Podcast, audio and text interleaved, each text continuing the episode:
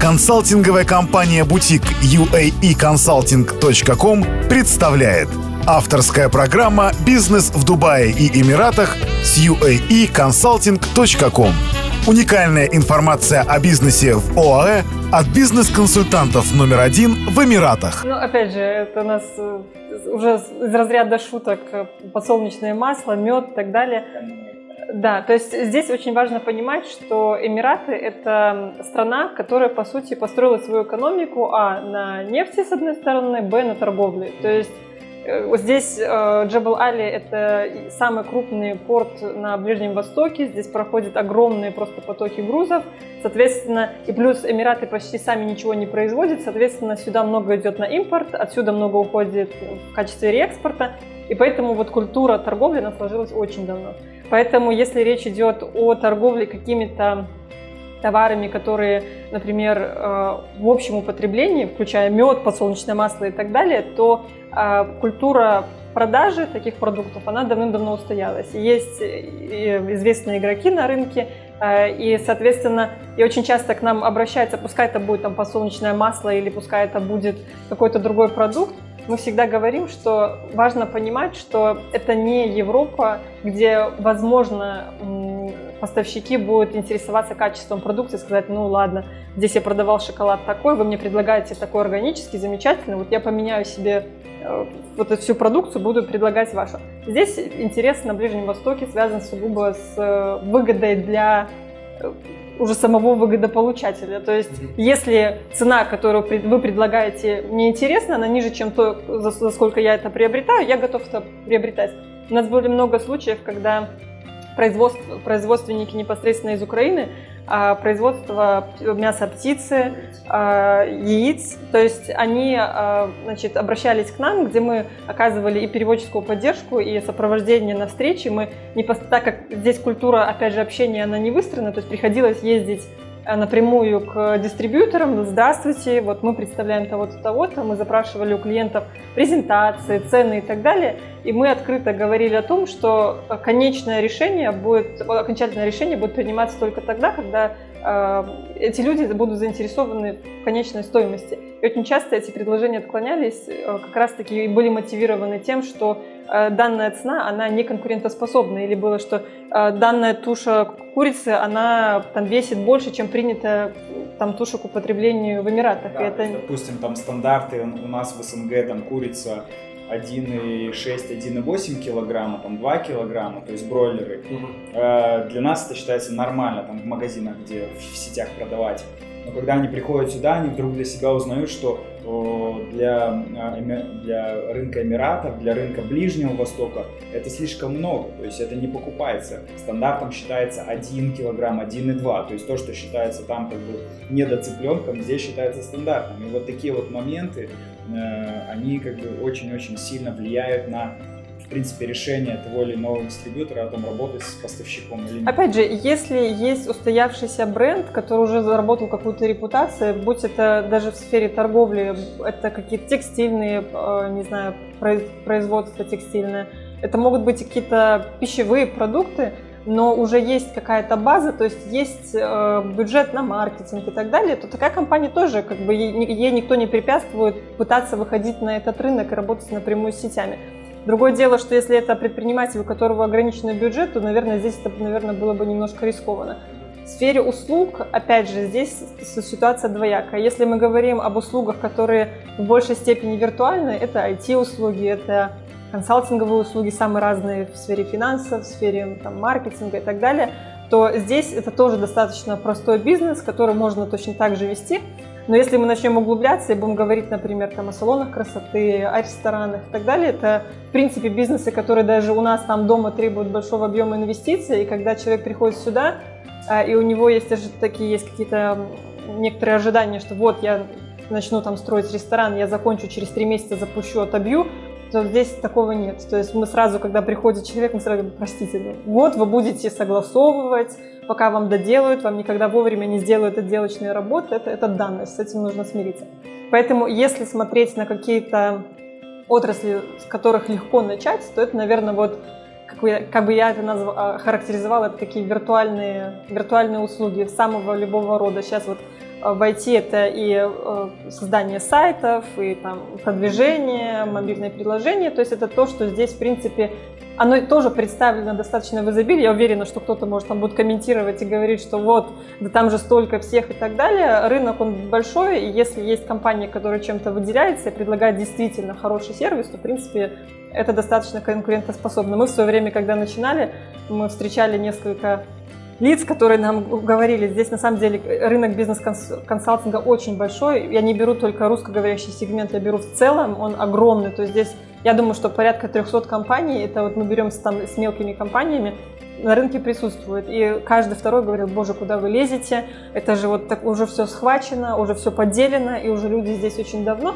Но мы прекрасно понимали, где наше ключевое преимущество, почему люди будут обращаться к нам. Точно так же, если брать там IT, мы сейчас наняли компанию, решили, что мы не пойдем никуда в СНГ, хотим здесь, вот, чтобы можно было постучать, открыли и нам сделают, мы обратились для разработки скажем так, составной части нашего сайта для получения платежей. Это, это ужасно. Это просто ужасно. То есть это надо звонить, писать. Я уже лично писала уже руководителю компании, жаловалась. То есть мы решили, мы вроде как э, решили, что ладно, вот мы выделим бюджет, он будет гораздо больше, чем если бы мы ушли бы в СНГ. И сейчас уже какие-то сомнения появились. То есть есть э, платежные шлюзы, платежные системы, которые авторизованно работают на эмиратском рынке, но чтобы их интегрировать, нам необходимо там это все согласовать с банком, соответственно, все это должно быть связано с банковским счетом нашим. И вот есть компании, которые как раз-таки предлагают, э, причем э, ценовой, ценовой разброс очень большой, там от грубо говоря, 600 долларов до 60 тысяч долларов, ну, я так утрирую, да, но суть в том, что сервис, он примерно везде одинаков.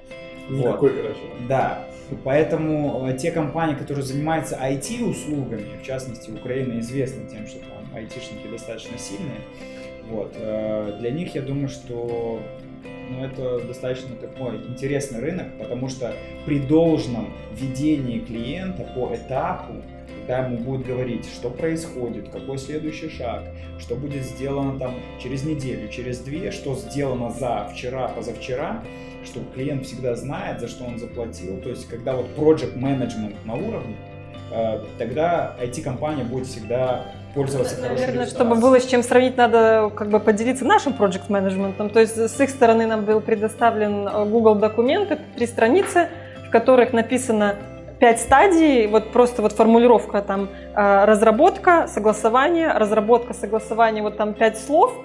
И когда я обратилась к руководству, говорю, а, я, скажем так, специально обращалась к руководителю, потому что я видела, что фамилия у него как бы европейская, то есть он говорит не там, он не из Индии, он не из Пакистана, он говорит с нами на одном языке, менталитет тот же когда он мне сказал, Евгений, ну как же, мы же общаемся с вами посредством вот этого вот гугловского документа. Я говорю, а вы гугловский документ проверяли? Я говорю, я из него не понимаю вообще ничего. Вот вы мне написали пять стадий, что по ним происходит. Я говорю, поэтому мы вам и звоним, и дозвониться не можем.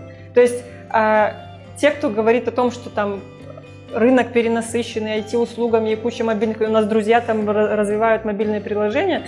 Я уверена, что если будет компания, которая акцент сделает да, IT это важная часть, но customer service это вот в этой стране это то, что вот может привести реально любую компанию к огромному просто успеху. Опять же, мы всегда говорим, что как бы, опять же, среди бизнес-консультанты создали такое вот какое-то ложное представление о том, что этот процесс, он какой-то вот прям вот э, неразрывно связанный с самим консультантом. То есть, если я не пойду к консультанту, то мне компании не увидеть. Роль консультанта заключается в том, чтобы подсказать, направить, помочь выбрать правильную юрисдикцию. У нас более 40 фризон, если мы будем говорить про сами фризоны, свободные экономические зоны. Поэтому здесь просто нужно ориентироваться. Одна из них дороже, вторая дешевле, там виды деятельности более такие приближенные к тому, что нужно. Здесь поддержка нужна. Но в целом никто не ограничивает человека в том, чтобы пойти зарегистрировать компанию самому напрямую с регистратором. Поэтому э, решение прибегать там к поддержке, не прибегать, это уже совсем другого порядка вопрос. Здесь речь идет, скорее всего, о том, как потом правильный какой банк выбрать, а как сократить там, время на открытие счета, а как оформить резидентство, как лучше опять там сократить время и как это лучше правильно сделать, как сократить бюджет. Опять же, вот э, опять же, вот неправильно вот эта сложная культура консалтинга в Эмиратах. Э, многие компании, они работают по принципу, есть договор с экономической зоной, мы работаем с этой зоной. И, скажем так, мы представляем ее интересы и позиционируем как наилучшую.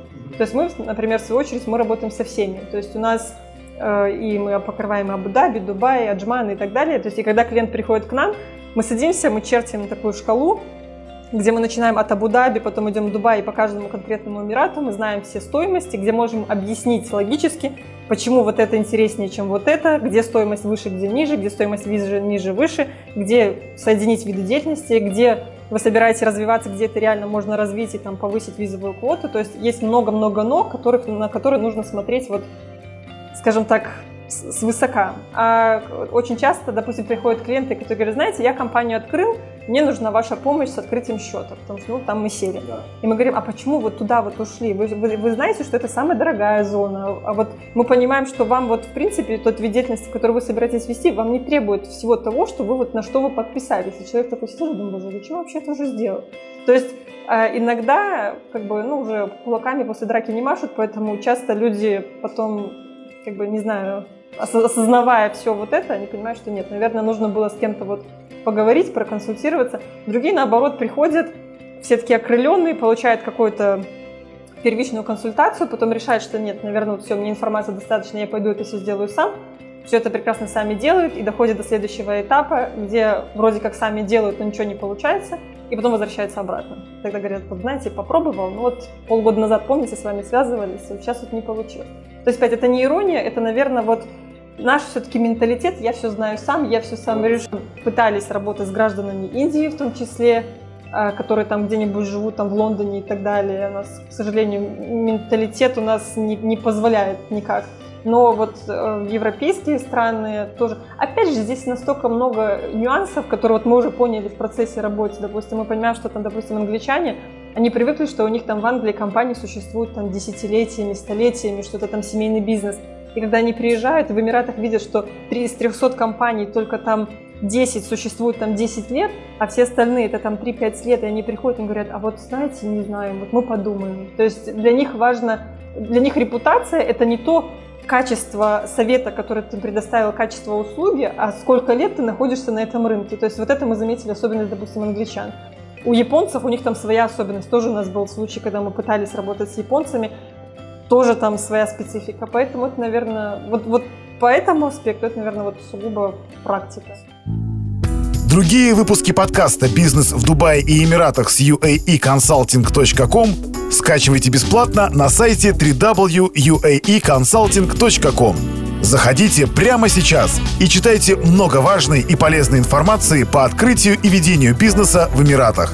А также смотрите наши видео и следите за нами ВКонтакте, Фейсбуке, Инстаграм, Твиттере и Ютьюбе.